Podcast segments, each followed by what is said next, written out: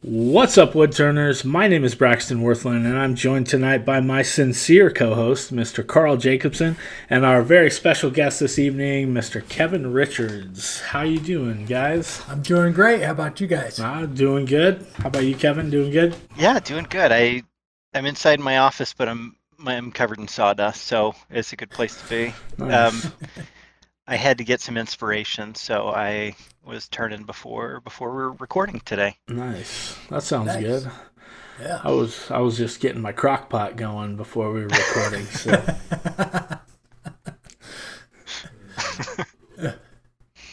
I need to go turn something after. I actually had somebody hit me up for they want 50 spools like for uh, lace or some kind of rib like lace ribbon, but they want it like a kind of a specific size. Oh, like a what is it called? A bobbin, I think. Yeah. She called them spools. Rosie, hush.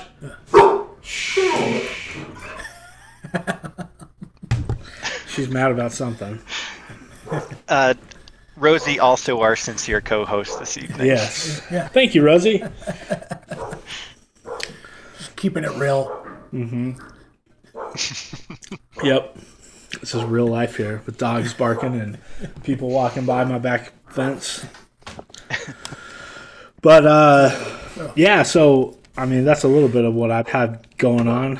Got some more stuff, but what about you, Carl? What have you been working on since the last time we talked? Oh, I just I made a. Uh, apparently, it's mesquite. I thought it was uh, um, acacia wood, but uh, vase. I did a vase for last week's project. So that was kind of nice. I just had some beautiful sapwood and, and heartwood in it, so the color was really nice. Um, other than that, I just still working on the house. I'm right in the middle of cleaning up the hall bathroom, putting some wainscoting and chair rail in, and but not a And- whole lot of other turning. And and you're doing like the pour over synthetic granite or, or the marble countertop stuff. Was that right? Yeah, yeah, yeah. That was actually our bathroom. We did redid the the countertops in there and and just used the resin. And Well, that's right. It was like a stone coat or something, right? Yeah, yeah, it's super cool stuff. You can color it any color you want. I just I did like undermount sinks and I think the whole like as far as the countertop goes, it's like I don't know, probably like ninety dollars to do the whole thing. That's pretty awesome. So yeah, super reasonable and and uh, yeah, yeah, fun Nice. stuff. I really like that vase that you did. It was it a crotch piece? It looked like it kind of was, and then it had a little little bit of bark left, like a little bark inclusion. Yeah, it it had one one limb coming off of it, so there was still a little bit of that left when I was done, but it wasn't like full blown, you know, mm-hmm. just two two main trunks. But yeah, I did have a, a little limb coming off of it. Nice. That's cool. I would agree that it's mesquite, though. I, having looked at it, I know. that would be to- my need, my guess. I need to go re- rename the video now. No, I think doesn't that mess it up? I would just leave it, and then people will you'll get more comments. I'm telling you. You should have spelled the spelled the word wrong in the title too, so people no, that's not how you spell it. Is is that how you is that how you fish for more commentary? Yeah, drive them up. I, I've Oh, you heard boost the comments. It- right misspell words. Yeah, right? when I first started doing YouTube videos, I at the very end of the video, I had a little disclaimer, you know, and it, and it said um, it's something I can't even remember what it says. Please, please be safe and follow all your manufacturer's guidelines. And it was like a little black screen that came up at the end of the video. I spelled manufacturers wrong, and, and to this day, I still get people. Uh, you're missing an eye. that's funny. Yep, that's a good way to do it. So, what about you, Kevin? How, what kind of stuff have you been up to? What have you been working on? Um, I have been. Let's see. Uh, today I've been trying to.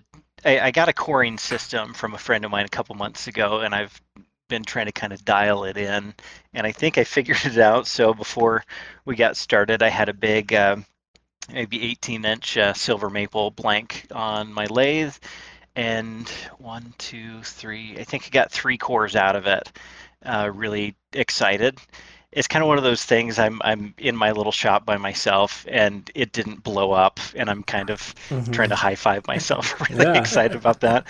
Uh, but but right now, this time of year, typically, uh, I have a great big stock of dried bowls and I'm trying to finish as many as I can. Um, it's November 1st. I'm trying to finish as many as I can before the end of this month, when I'm going to try to sell them all Mhm. uh, that I made for the year. So I don't have a huge pile of finished bowls, but I'm trying to get maybe another dozen or so every week uh, finished. Nice.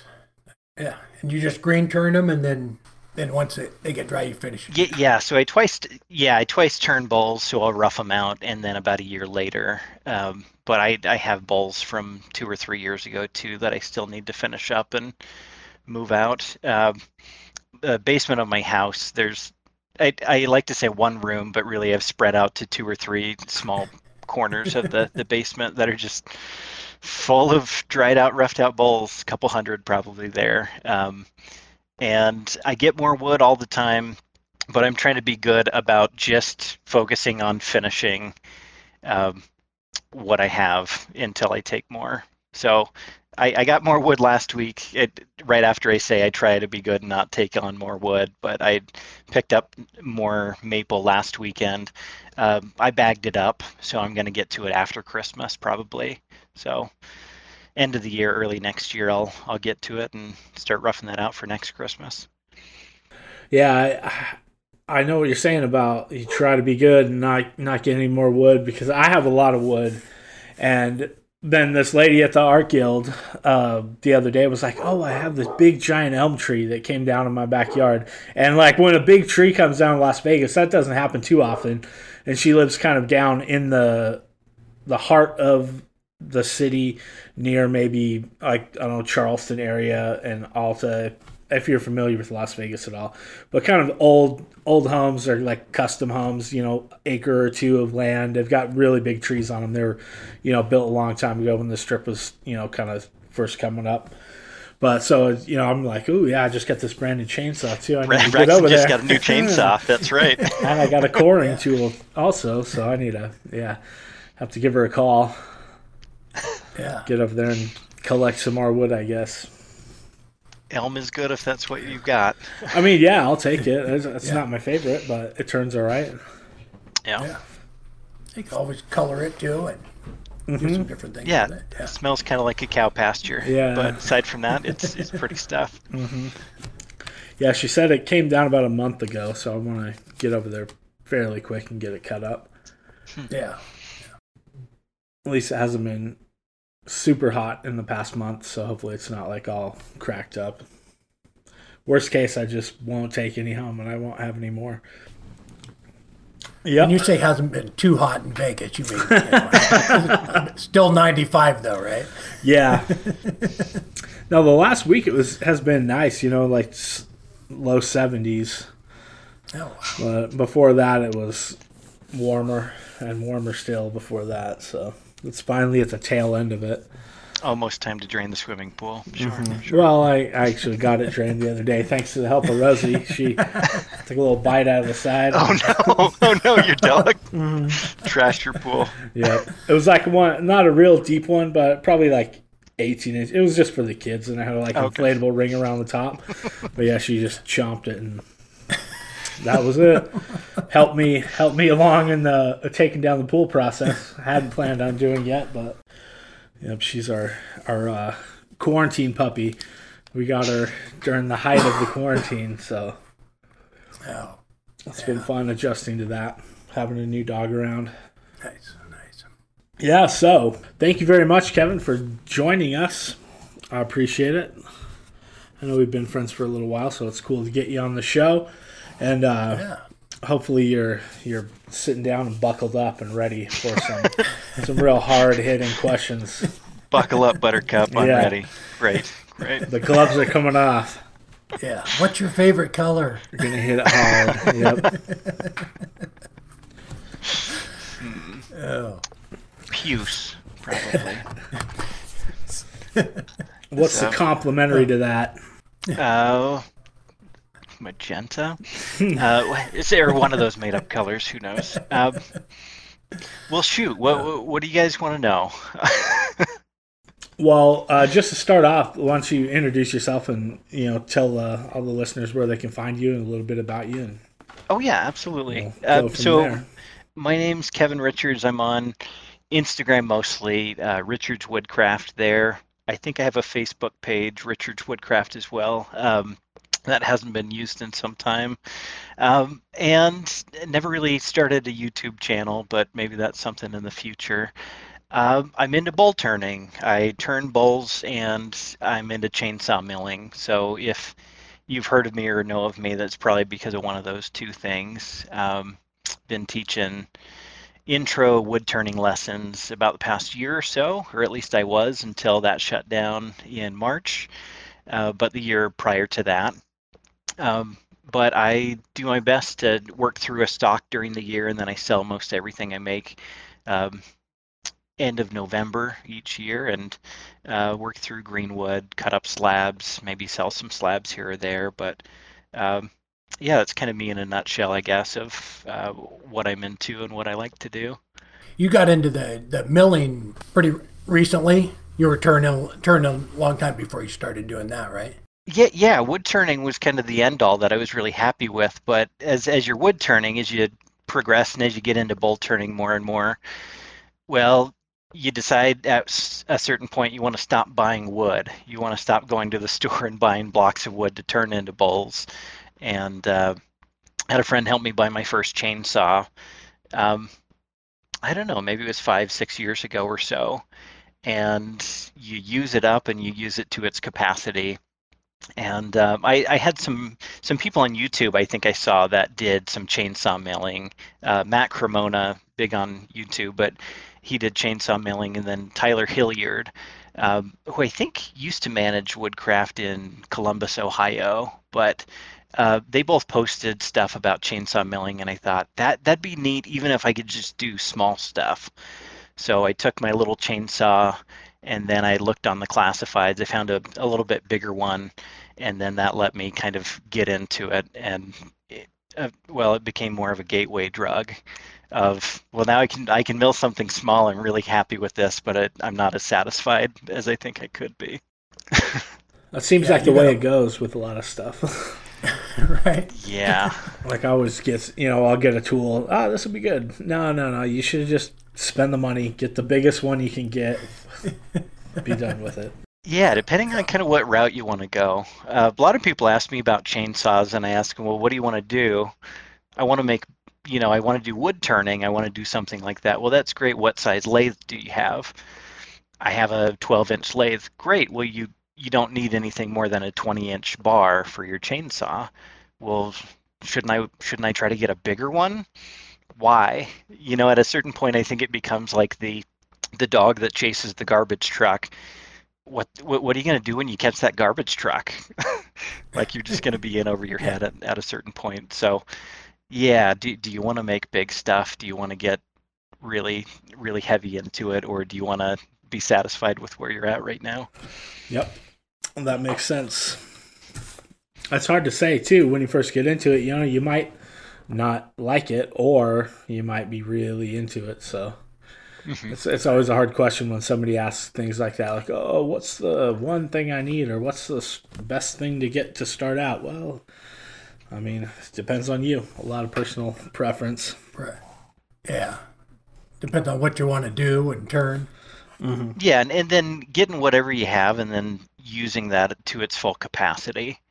Um, I, I made a lot of excuses for myself for not doing something because I didn't have the biggest or best, and then I've I've gotten really good at coming to terms with that. Of uh, I haven't bought a new tool unless I'm using the one I have to its capacity and maxing out what I've got.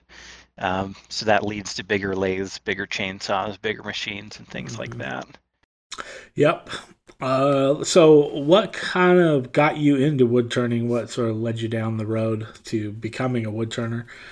Were you into making things growing up, or any kind of high school classes?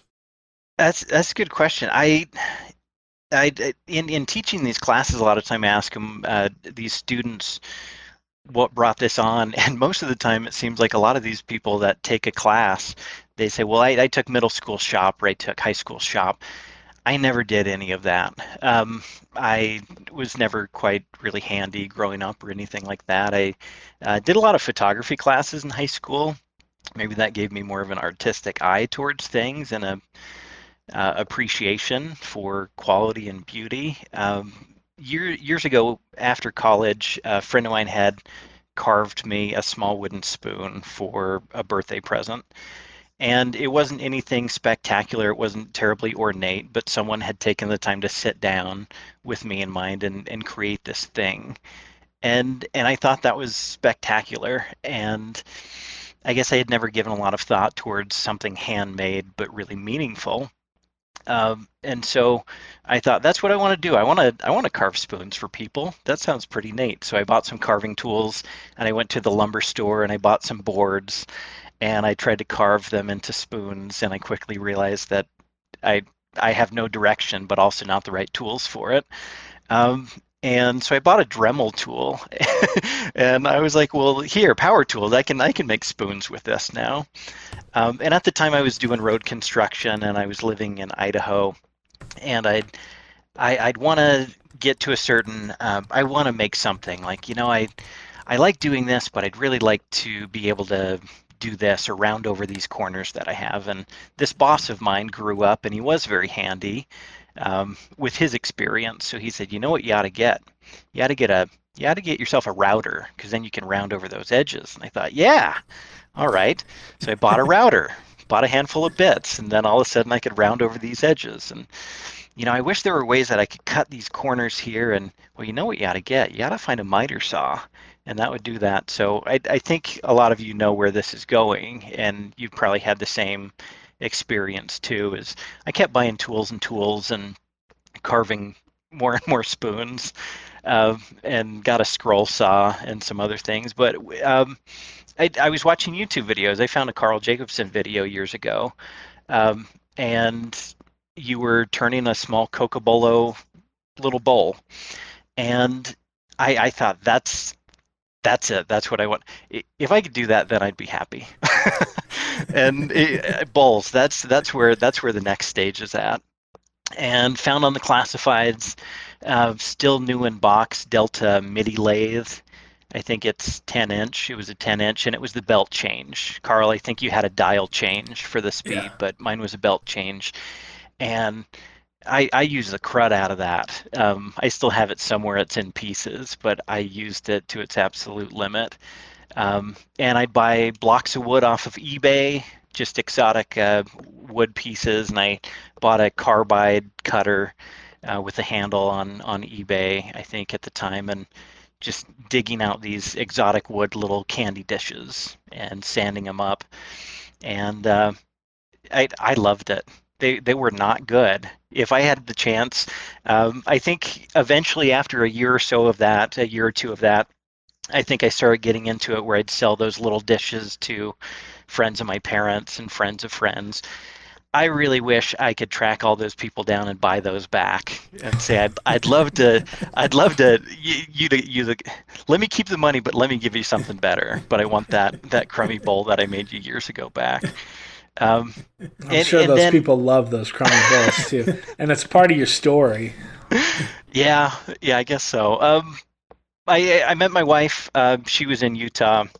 Uh, we started dating. I'd come down. Eventually moved here. Uh, started work. Started apprenticing for a, a fine woodworker, doing furniture for a couple months, and learning how to use a jointer, planer, bandsaw, table saw. And uh, his his best friend had a lathe and I thought that's I, I I'm enjoying the flat work, I'm enjoying the furniture stuff, but I I really want to get into more of this wood turning stuff. Um, got a job at Woodcraft, uh, met other people, made friends that did this a lot better than I was, and um, a good friend of mine, Kevin Hicks, uh, best friend now, uh, he came into the store and he was turning full time and he kept saying, "Hey, you say you got to stop by my shop if you're into wood turning. You got to see what I'm doing at, at home." And so I went over and I brought him this uh, my, my my newest, latest, and greatest bowl that I had made on my lathe at home, and I showed it to him. and he said, "You know, that's a really good-looking dog bowl."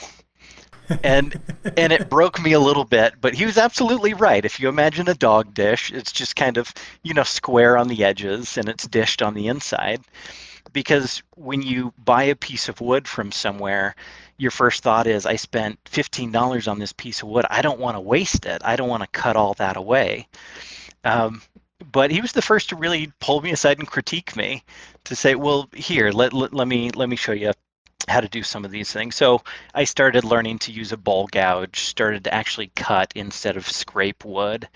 And that was a bit of a watershed moment that blew the doors off of, I guess, stage one to stage two, Kevin Richards wood turning, and being able to have control of cuts. To, um, I, I, think a lot of times starting out, people will say, um, you know, well, how do you come up with your shapes? And you give them some sort of artistic cop out like well i let the wood speak to me i start cutting it and then i i see what what's underneath and then i follow that. But really it's because gosh i don't know where this tool is going to go when i put it in that wood. Um, but being able to use a bowl gouge being able to sharpen tools uh, that was that was a big change. And then kevin uh, hicks also helped me to get my first chainsaw and then once that happens, just stop buying wood altogether. Um, yeah, and then from there, I think you just you make a few hundred more bowls, and you start getting a little bit better and a little bit more refined in your shapes and uh, and your technique. With all these bowls you make, like, do you ever have any ones that you're just like, ah, oh, I love this so much, I can't get rid of it, I want to keep them all, or are they all kind of like, yeah, well, just this is you know a means to you know, make a little extra money and support my wood turning habit or my family or whatever? Or, or do you have some that you're just like, ah, I hate to see them go? That's the thing about you start with gateway drugs, then you then you get into harder drugs where you're doing some of these bigger bowls, these bigger pieces. Um, I used to, where at the end of the season, I'd have I'd have a couple that I think I really want to keep this, or I really maybe this one goes to my mom this year. Um, and you kind of get over that once it becomes a little bit more of a job, maybe, and it starts paying some bills, even. Uh, that it would be really nice to hang on to this, or it'd be really nice to, you know, use this around the house. Hell, I have so many bowls around the house. mm-hmm. there, there's few days that my kid doesn't eat out of something made of wood, um, just just uh, for the fun of it. But we have a lot at home. Um, yeah, yeah, and I, I, I think about it less and less. Maybe it's more that I want to offer it to, you know, someone that otherwise wouldn't be able to. Uh, that that's one of the cool things about wood turning for any sort of a living or for money, is that the price is pretty subjective. And if you put it into some formula, maybe it took you a little bit more time, and so it should cost more. I, I'm working a full time job. I have a boring desk job that I work 40 hours a week. So this is a little bit of fringe that helps to support my wood turning crack habit. Um, mm-hmm. And more tools for next year, bigger, better shop or something like that. But it, it also it, it does pay some bills here or there. I have stuff all over the house too, but I don't know. I I I put it uh, some of it up for sale on Etsy, but every once in a while I'll make something and Robin just won't let go of it. Mm-hmm. it's, it's like we're we're gonna keep that one for a year or two, and then then you then you could sell it. yeah, maybe my wife says this one, this one maybe we we set aside, or this yeah. one we hang on to. But that's, I think the more bowls I make, the, that's fewer and far between. Mm-hmm. I've noticed that as well. With all like, I would have a, sh- I had a sh- couple shelves, you know, just full of stuff. And then even a shelf in the garage it was kind of like either like a reject shelf or a like in process kind of shelf. And now being at the gallery, and I need to have things to sell. I'm like, those shelves are bare now. I'm like, I maybe I really don't care too much about this exact piece as I did when I turned it. So I'll put it in here and make some money off it, and you know, hmm. make some room for something that I love for a little while, and then I'll put it back in the gallery or whatever. But and that's working out well too. Yeah, yeah. You selling your pieces through a gallery? Uh huh. Yeah, I, that's where I sell pretty much a majority of everything. I don't do too many like anything online a whole lot is mostly in person at that gallery so people come in and pick stuff up which is i think really helpful and and then carl you said so Braxton, you're doing gallery mostly. Carl, you have an Etsy page that you post here or there. Yeah. And are are those mostly projects that you do on like your videos, and then afterwards, well, let's part out with it. Uh, yeah, uh, yeah. It's mostly it's it's those pieces. I but the majority of stuff up there are um, the Fordite the paint chips I turn or I turn or make stuff out of. I I make uh, keychains and car collectors and people that are you know car clubs. They seem to really love those. So I I do a batch of twenty or forty of them every few months and sell those. But yeah, um, I don't know if it, it on the weekly project videos if it's something I really really like and like the way it turned out. I I put it up on the Etsy store. Mm-hmm. You know, Yeah. Some of them are, you know, it's the first time I've done it, so I, you know, it probably it doesn't turn out, I guess, good enough for me to put up there and go, hey, buy, you know, you want to buy this when it's not something I, you know, am totally happy with. Mm-hmm. Yeah. I, I used to do at eh, my Etsy store, and the idea was like every November I'd load it up with everything that I made. I'd take pictures and write descriptions and price them out. And it was just such a hassle to like figure out the shipping and stuff like that, and you know, pack it up and, and ship it if it was after work or trying to scramble to do that. Um, Etsy, their their prices went up a little bit for what they're taking. I, I know it's just a little bit, but it's like two cents on the dollar or something like that. Yeah. Um, but a little bit. I think this year I might just um, post it all on my Instagram instead. Um, I think Yeah. on your profile there's the bubbles underneath, like your story, but you can have saved items and pictures, and maybe I'll just have them with a price. And uh, you know, when they're sold, I'll take them off of there, but people will know. And then you could just, I don't know, ship it and figure that out, or go through Venmo instead. Um, past couple years, I, I've been I've been really happy. There's a there's a handful of people locally that always say, um, "I'd really love you to let me know when you have stuff this next year." And so I, every year about this time, I put everything I have out on every flat surface in my living room and dining room and maybe another room. And a couple people have come over, and uh, they'll buy you know a dozen or so bowls from me, which is quite quite a bit. Uh, but I think it's worth it to give them first crack at it every year, and then that that thins the herd and makes shipping a lot easier if I have less to worry about for something like that. Yeah, yeah, yeah. I- There's a guy here in Oregon, uh, Wor- uh, Worldwide Burls, Mhm. and he, he sells wood, maple, mostly a lot of maple burl stuff, but he he sells everything on Etsy. He just he puts it up there, and it's it's he just has it's like an auction, and he does it every day. So that's how he's selling all of his stuff is right there. Wow, worldwide burl. Yeah. Uh, is that the guy who had the TV show, uh, Burl Hunters? He was at the. no, Oh, that's somebody Uh, else. Yeah, somebody else. This guy's Okay. right here in Al- Albany. Um, no, the, yeah, yeah, that guy's down in Southern Oregon. Gotcha. Um, I remember him from uh, the the Stone Coat countertop. Uh, yeah, whatever. Yeah. I forget what. Dang it, what was it called? The I forget what it was called. But the, It was a you came down Burl and talked at it. Yeah. Yeah, yeah, yeah. You Greg Dahl. Yeah, Yep, that's it. yeah, yeah. Um, but no, this guy is is up here by me. I, in fact, I went and got some wood from him a while back. Um, but yeah, he he uh, he's on Instagram, and he, you know, I mean, you could even do that. You know, put put put something up there, and the starting bid is this, and I mean, I see his stuff all the time. People are bidding on it and buying Yeah. it, and, you know. Yeah, is so is Etsy mainly how you sell most of your stuff, Kevin?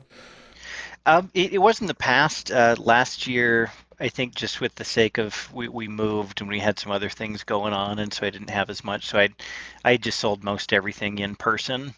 And this year it'll probably be in person, and then I'm, I'm just gonna post everything on Instagram this year instead. Uh, that's been good to me in the past, and so local people can arrange to pick it up, or I can uh, arrange to just kind of add in the fee of shipping, and that's the thing. There's PayPal, there's Venmo, there's th- there's pretty good ways to exchange money nowadays instead of trying to go through a third party to Yeah. pay with a credit card. So I think this year that's that's what I'll end up doing. And then what kind of stuff like do you sell mainly? like your bread and butters bowls, or is there like do you do any other kind of stuff or? Uh, so, uh, the, it was about a month, month and a half ago or so. Uh, pri- primarily, I'll sell bowls uh, at the end of the year, salad bowls, and a little bit smaller than salad bowls. I like to have a range of small bowls that anybody that wants something that I that I make can buy for 20 $25 for a small bowl, a small candy dish. And then this year, I'm probably going to have a couple 200, 200 plus dollar bowls this year uh, because I have a bigger lathe. I can make bigger stuff, and and they're pretty fantastic. And they're going to be the kind of thing that maybe your kids are going to fight over after you're gone if you buy it. And that's really what I'd like to like to make a lot of. Um, I, I, was saying about a month month and a half ago or so there was a big storm locally that knocked over a lot of trees there were 3000 trees in utah that fell over they didn't break but just uprooted and knocked over so for about a month or so uh, a bit of my time. And again, I'm kind of in this crunch time of the year where I feel anxious about finishing as much as I can to to have available for people to to buy at Christmas. But I've been doing a lot of chainsaw milling for hire. Um, I have my own slabs that are in the back back of my yard drying um, under tarps and things like that that maybe I'll make something out of someday or sell off to local woodworkers. Uh, but gosh, I I, I, made a bit of money uh, chainsaw milling the past month and a half. Uh, yesterday, I was milling black walnut for someone a couple miles away that knew a friend of mine, and um, it's been nice. I used to do it for the sake of, you know, I'll show up, I'll do it, and we'll split the wood. And then at a certain point, you start acquiring what I call these shame piles in my backyard, or just these piles of wood that take up way too much space, and they're going to be there for two or three years at least. Um, and and I, I I got smart and realized if I came up w- with a way just to let them know what the charge for milling would be. And so that's been advantageous. It put me about a month behind on where I'd like to be for bulk production, but it, it also certainly made up for that in what I would have made otherwise, I think. Um, yeah, mostly bowls. If I can, I'll try to squeeze a weekend of just knocking out a bunch of pens. I don't love turning pens. I, I, taught it. I taught pen turning for a year, and I think that's certainly a gateway drug. Um, but you're turning a cylinder. I don't think there's a whole lot of artistic value or thought that goes into it. It's a process, but honestly, it's a great moneymaker. Um, when I taught pen turning a couple, you know, this past year, I'd start and I'd ask everyone in the class why they were taking this class from me. And when it would get back around the circle to me, I'd explain, well, a couple years ago, I would always make bowls and sell them around Christmas time. And then this one year, uh, my wife, she started getting really sick. And um, and so I wasn't able to get out of the house as much to go down to the shop and, and make bowls because she was sick quite a bit. And come to find out, there was this small parasite growing inside of her. And nine months later, we had my son. and uh, but but during that time that I, you know, I, I didn't want to leave the house as much. I didn't want to go drive 20 minutes to my shop space and make bowls. I wanted to be at home and I just had a small lathe at home. And so I think I spent $100 on pen kits. A couple weeks later, I sold them and I, I had $500 or so. And it wasn't as much as typically I would have made that year making big bowls. But at the same time, like it paid for Christmas. It paid for us to you know do some things that otherwise we wouldn't have been able to. So uh, pens, bowls, and then cutting slabs um, it's easy to say, "Hey, your wife would love to have a salad bowl for Christmas." Yeah, you're ex- you're absolutely right. Hey, you know what your grandpa wants? Your grandpa wants a big piece of wood that isn't made into anything yet. Maybe I'll market that, but for the time being, um, if you're looking for slabs, I have a couple. Nice. I need to make a trip up there.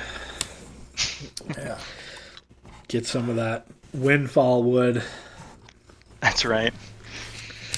So, talking about teaching yeah. a little bit, uh, what's what uh, what got you into? How did you start teaching, or why did you want to kind of start teaching rather than just continue to turn wood? What what is your like? Why did you want to t- show you know introduce people or? Mm-hmm. Yeah, Uh, wood turning is really cool. One thing that was pointed out to me by a friend is it's pretty cool to go into your shop with a piece of wood and just some time and come out with a finished product. It's also a very solitary uh, operation that you do. Like it's not a team effort. You're not. there's not two people at the lathe trying to do this one cut. It's it's always just you. And usually when it's just me in my shop, I had he- I've had, I have headphones on and I'm just listening to a podcast or something like that. Um, with the teaching, um, like I said, my friend Kevin Hicks was managing um, a store at the time and asked me if I would help him with the bowl turning class. We had a big workshop and his classes were filling up. And honestly, if you have six or seven people take, taking a bowl turning class for the first time, it's tough to keep everybody safe and also do kind of a big project. You could do a small project and make sure everyone's on the same page, but it was it, it was worthwhile for him to hire me out for a Saturday to help with a bowl turning class. And then he said, you know, w- would you be interested in taking over the bowl turning class? Would you?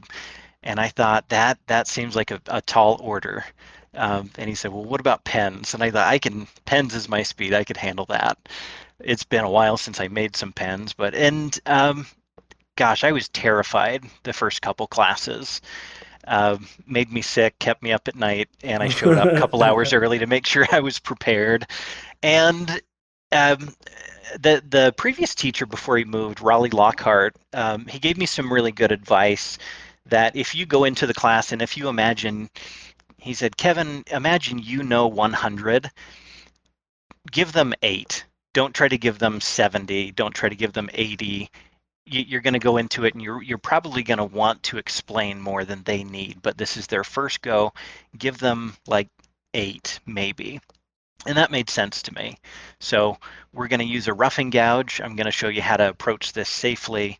And um, the the cool thing about teaching if you think wood turning is so niche there are people on Instagram, on YouTube, there's these rabbit holes you fall down, people that are really into stamp collecting. And that has never interested me at all. But if you sit down with someone and ask them, why are you so excited about this? Um, a, a class like pen turning is an opportunity for me to sit down with people and explain to them, I, I, I need to show you instead of explain to you why this is so good for me why this has been such a neat part of who I am today is wood turning and woodworking. And you're going to get a taste of that in today in our class. And on the tail end, you have some people that say, well, you know, that was nice. That was a bit of money that I spent to make this pen. Uh, don't know if I do it again. And you have other people that that will message you that night, that will text you and say, so what kind of lathe should I buy? Or you said you make bowls. What kind of chainsaw do I need? Should I buy a bandsaw? And I am friends with dozens of those people that took class, and they are absolutely um, in it to win it now. And uh, they, they, I guess, maybe a bit of that excitement that I had was um, contagious to them. Yeah, I got to uh, also assist you on one of those pen classes too, which was a lot of fun. After I took that class up there at Craft Supplies on basket weave, you let me come in and. Oh right, uh, the Doug Schneider class. Mm-hmm, yeah. And then yeah. Doug Schneider stopped by yeah, because you were teaching. Mm-hmm, yeah, and then I sat everybody down. Everyone, we got a very special guest today. Doug Schneider's here, making an appearance, and, and they were like, "Who's that guy?" Yeah, I, I, I came to find in teaching just to be show up and be over prepared um, to the tenth degree. So um, if you made a pen, you take a piece of wood, you drill it out, you rough out a what a, a, brass tube, you epoxy it in, you do all these things to get to where you have a cylinder ready to turn, a block of wood ready to turn. Um, and so what I do is the night before, the week before, I would I would drill out an epoxy in at least enough for every student in my class to have three just to begin with. And so, hey, we only have two and a half hours for this evening class we're doing. My goal is to make sure everyone has two of these done. Uh, I, I, had a terrible class um, early on where I had uh, someone gave me a bunch of some sort of pine burl and there were some younger guys in the class and there were some older guys in the class. And all the younger guys got this straight grain hardwood. All the older guys got this pine burl. And as they were making these cuts inevitably all of the burl just blew up. And so I, I was scrambling the whole class trying to find it and i didn't have any others glued up. So i thought from then on it will alleviate all of my stress if i just have you know enough for everyone to keep doing you could blow up three pens and still have plenty to do during the class time yeah that's cool wood is cheap uh, replacement pen tubes that's cheap uh, pen kits that's where it, it starts to add up yeah, that's cool. Yeah, we need to get back down there too. We're been a, about a year, right? Since yeah, a year last month. I think it showed up on my memories. Uh, hosted uh, Robin yeah. and Carl. They came through town. Um, let's see. Do we have? I don't know. Do we have time for story? Story time? Sure. I I, I was. I, I, I was I was a huge fan Carl Jacobson's YouTube channel, and my wife just she understood that there was this weird thing I was really into wood turning, and Carl Jacobson was like, "Oh man, every week that new video comes out, and Kevin wants to tell me about it, and I do not care." um, and and anyway, um, Carl, wait, do you want to pick up and and run yeah. with it at all? Okay, please. Yeah. So year years ago, Kevin used to leave comments on the videos or message me, and and uh, but his his like channel name or on Instagram and and uh, uh, YouTube was it's Richard's Richard's Woodcraft, and so I almost thought his name was Richard, and I he, I would be answering back, "Thank you very much, Richard," you know, and this went on for I don't know how long, but one day I get an email, and it's from his soon to be wife. she asked me if I could buy, if she could buy a, a vase, a little hollow form vase, wanted to give it to Kevin as a wedding gift. And she said that, and I go, "Oh my God, I didn't realize his name was Kevin." He never corrected me. He would just always, you know, go on about her business. and so I told her, "No, you can't buy one. I, I will mail you one, though." And I set it down, and um, um, so the next time he left a comment on there, I I uh, said thank you very much, Gavin. so, so ten minutes before I get married, my wife hands me this this uh, postal service package. I open it up, and there's this little beautiful hollow form of myrtle wood, and I, am just, you know, my eyes are watering. I, granted, I cried during my wedding ceremony also, but I was getting teared up about, oh my gosh, and and I'm looking at this, and I was like, thank you so much. This is such a thoughtful and I said, wait, are you the reason Carl called me Kevin last time in an email? And she said, yeah, that is me also. um, and then uh, Carl and Robin came through Utah last year, and so uh, uh, they stopped by, and we had a backyard fire and had the shop open, and got a dozen people or so over to to stop by and say hi and sign the sign the mobile workshop, and yeah, uh, yeah awesome. I, I, think I think we had a lathe running a little bit to turn some tops and some other things during the evening too. But yep.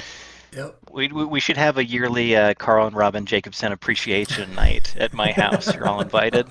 I'm I'm in. oh yeah, it was a lot of fun. It was super fun.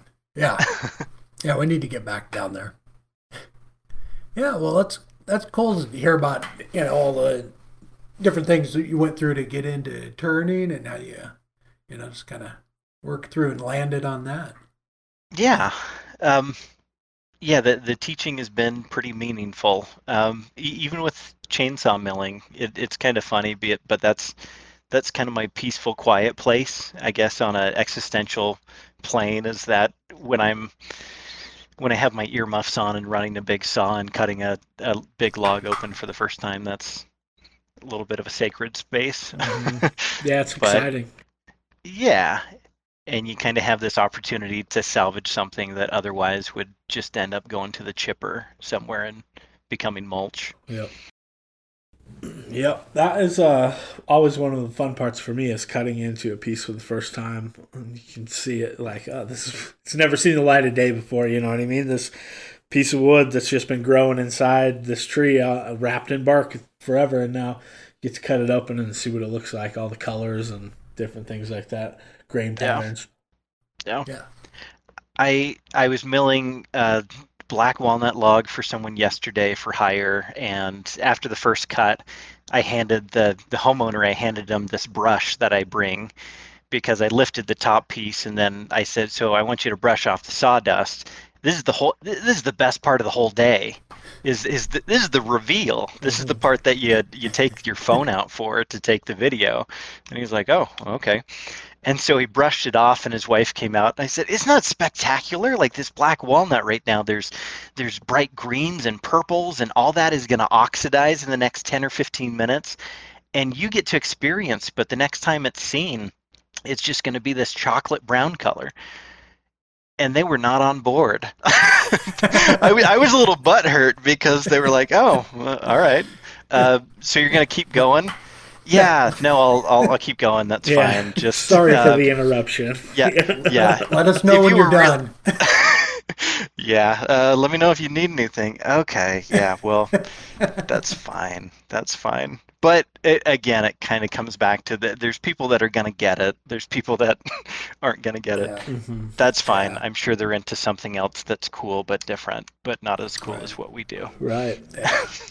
Yeah, I, don't- I don't know. I just I, I love all the different you know woods and all the different colors and patterns and everything. I I uh, sold a bowl one time and it was uh, maple burl and it was probably I'm going to say like 15 close to 20 years ago and it was a at a little art show over at the beach and I to this day I'm convinced the guy bought it because he did not believe it was real wood Wow. he he was literally had never seen anything like that and it was Hmm. just he was just fascinated with it that it was actual wood and Hmm. he bought it That's and cool. went back to california Yeah, that's pretty cool though. yeah, It, yeah. you know, and, and there's people that will go and say, well, why would I pay eighty dollars for a bowl that I could, I could, I, I could go buy a bowl that would do the same thing for three dollars. Mhm. right You absolutely can. Y- you don't get it, and so this Right. bowl, this bowl isn't for you because you don't get it, and that's okay. Mhm. Um, But but I appreciate that. I mean, the the maple burl that you had, it was a living thing. It had a story. It had a life before that. Um, everything that I make th- this this year, everything that I've made this year, I know where the tree came from. Hell, I I cut it up. I was there, um, and I I don't fell trees. I don't cut them down. But when the log's on the ground, there's a lot that goes into it. Um, Yeah. And then once you go into it and explain, I, I showed up, I cut the log in half, I threw it in the back of my truck, I took it home, I sectioned it out, I roughed it out. Uh, it's been waiting a year and a half to get to the point where I finished it.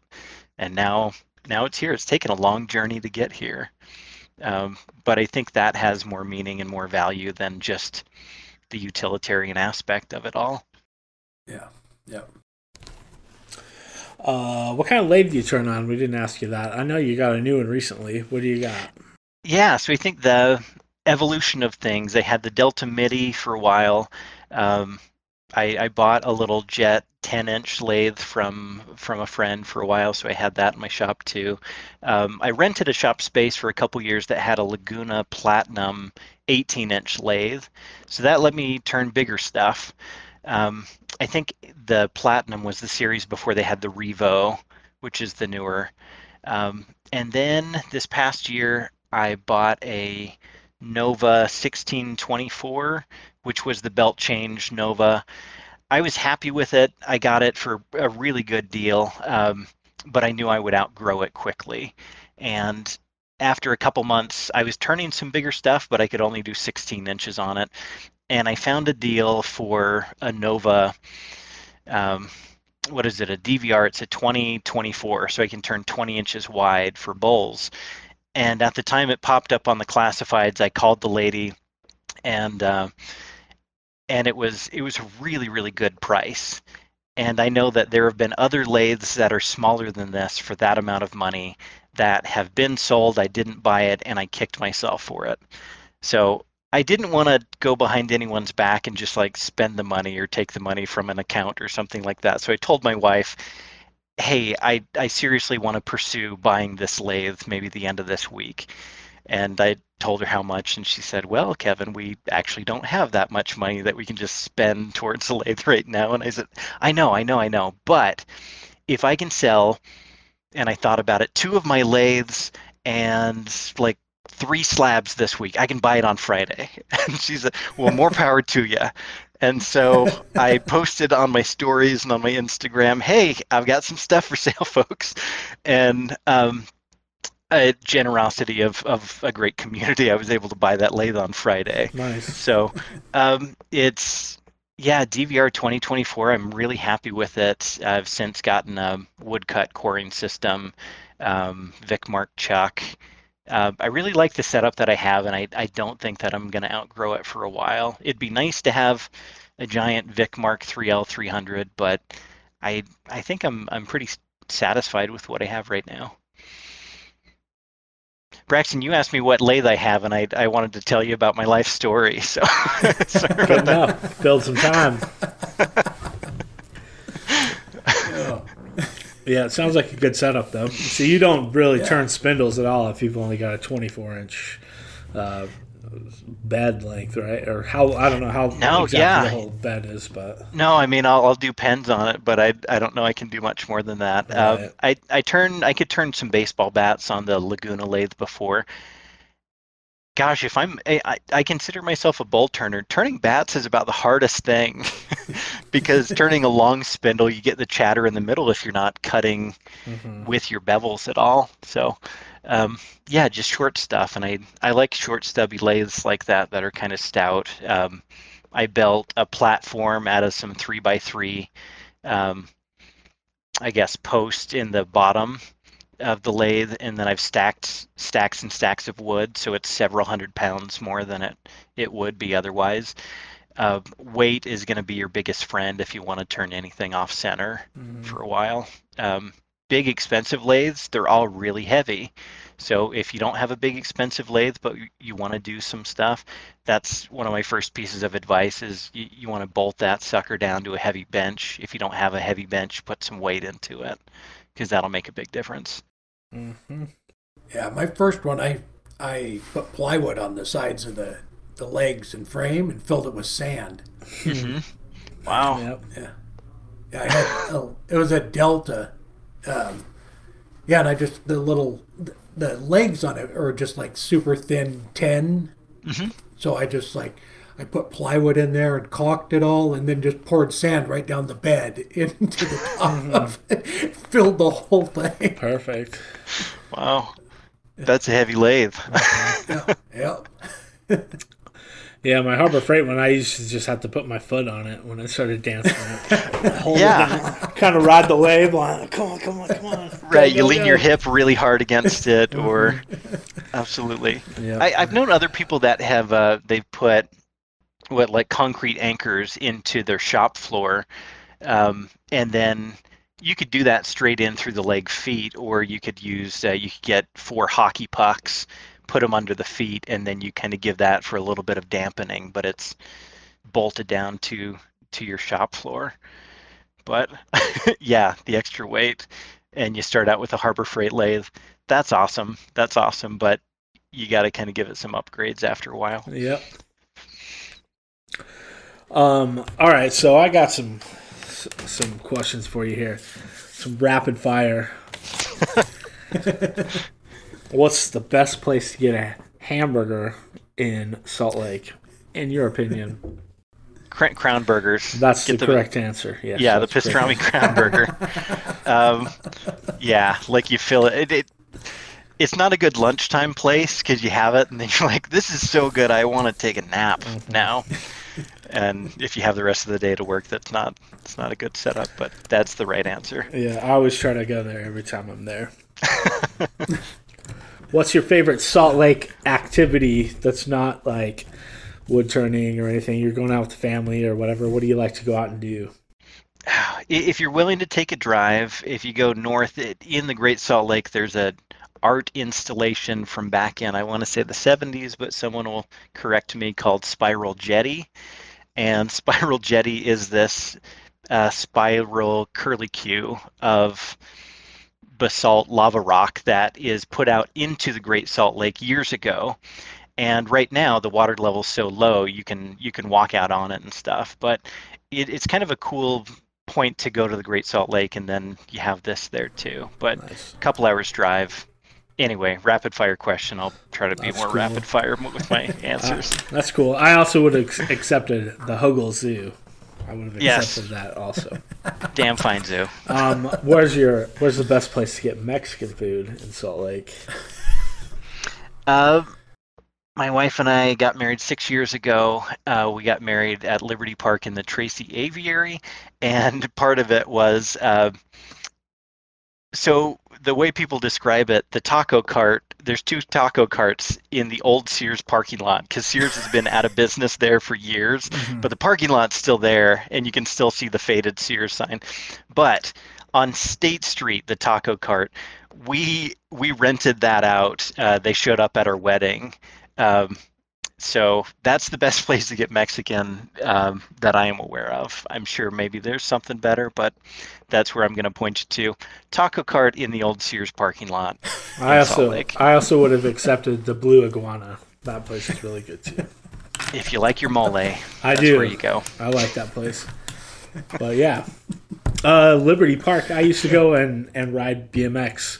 I had a friend who had a house across the street from Liberty Park. It was on seven South seven hundred or East seven hundred South, what the right there.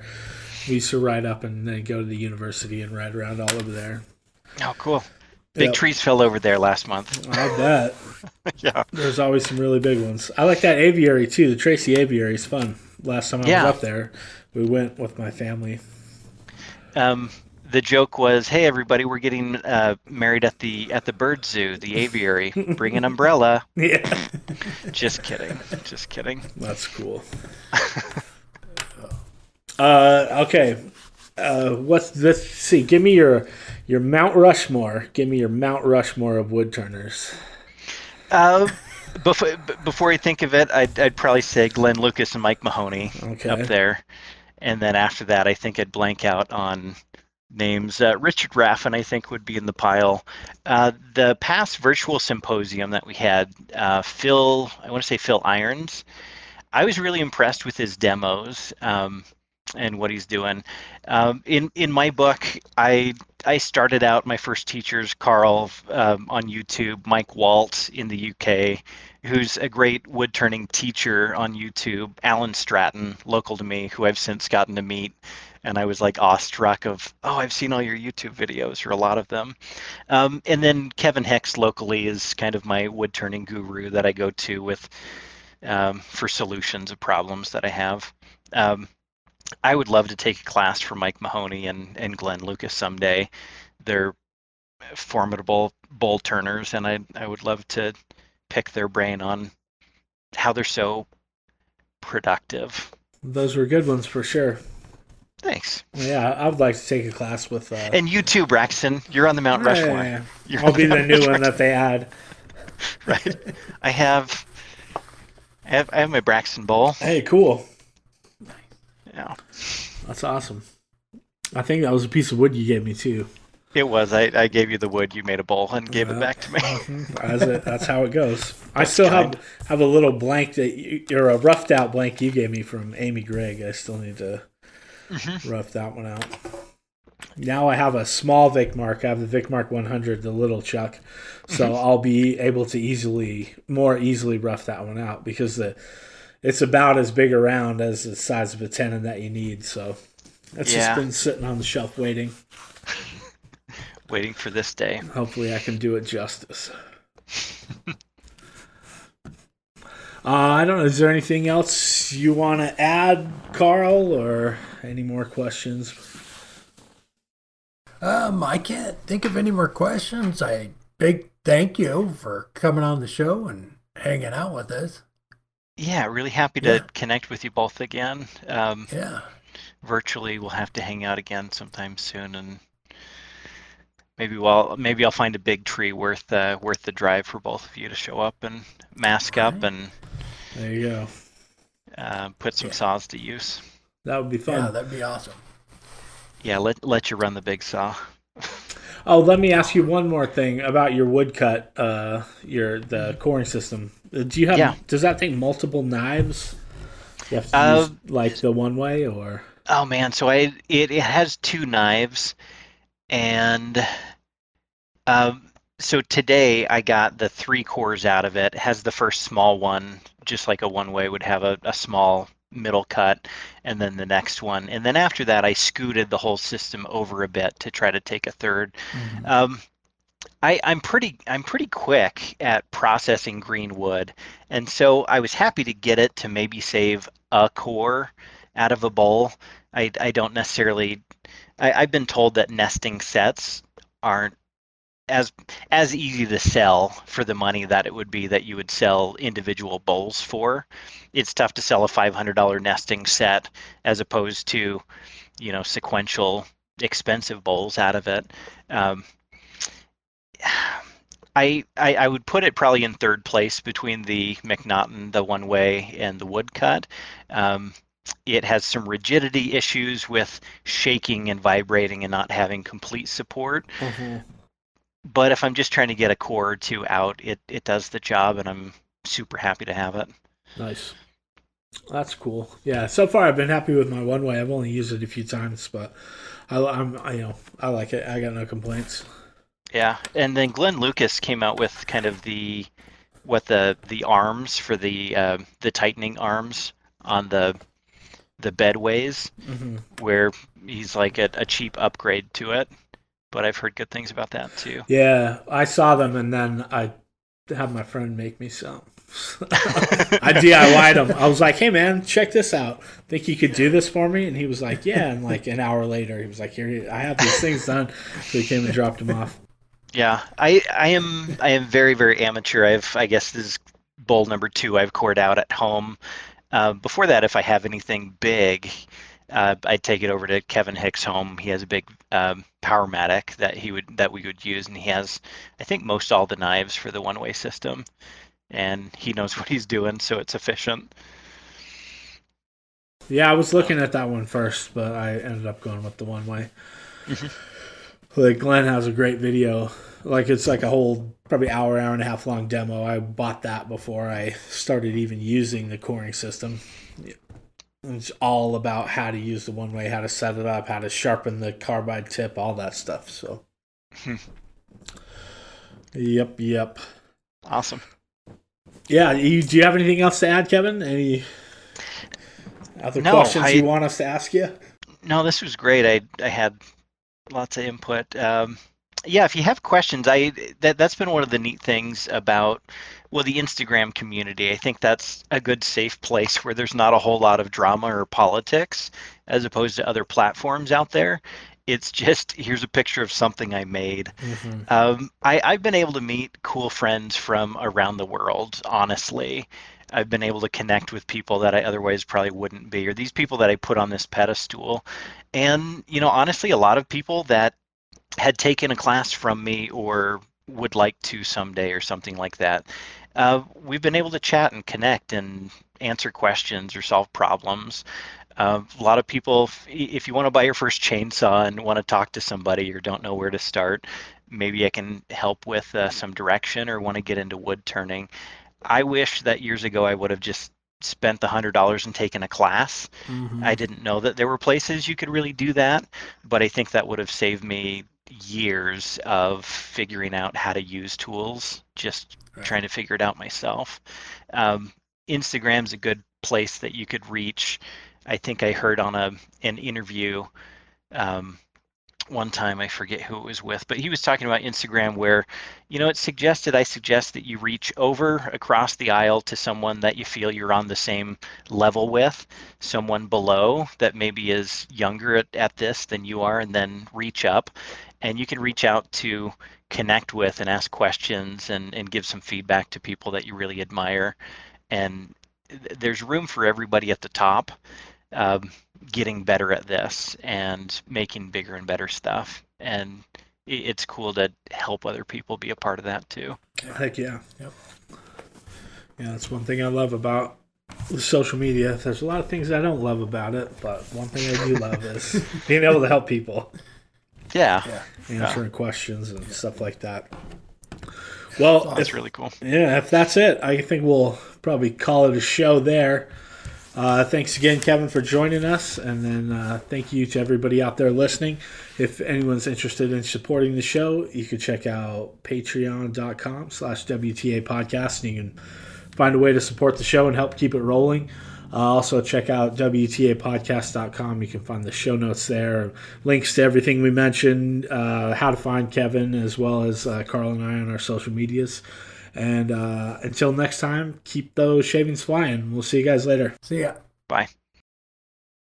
Yeah, not all prim and proper, like on the videos.